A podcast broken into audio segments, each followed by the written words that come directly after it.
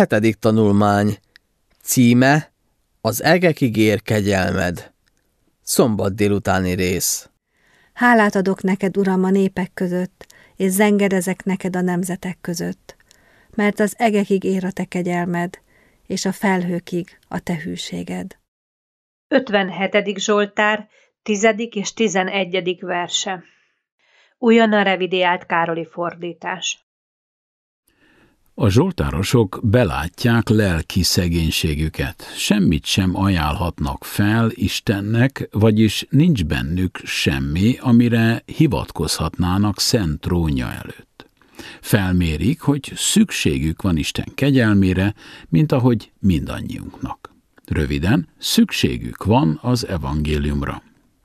A zsoltárok hangsúlyozzák, hogy emberként teljes egészében Isten kegyelmétől függünk. Hálásak lehetünk azért, hogy kegyelme örök, amint a teremtés és Izrael népének történelme is bizonyítja. Az örökkévaló Isten szemében mulandó az emberi élet, mint a fű, de ő megkönyörül rajtunk, és megújítja erőnket. Benne ígéretet kapunk az örök életre. Isten népe számára vigaszt jelent, hogy az Úr hűséges a szövetségéhez.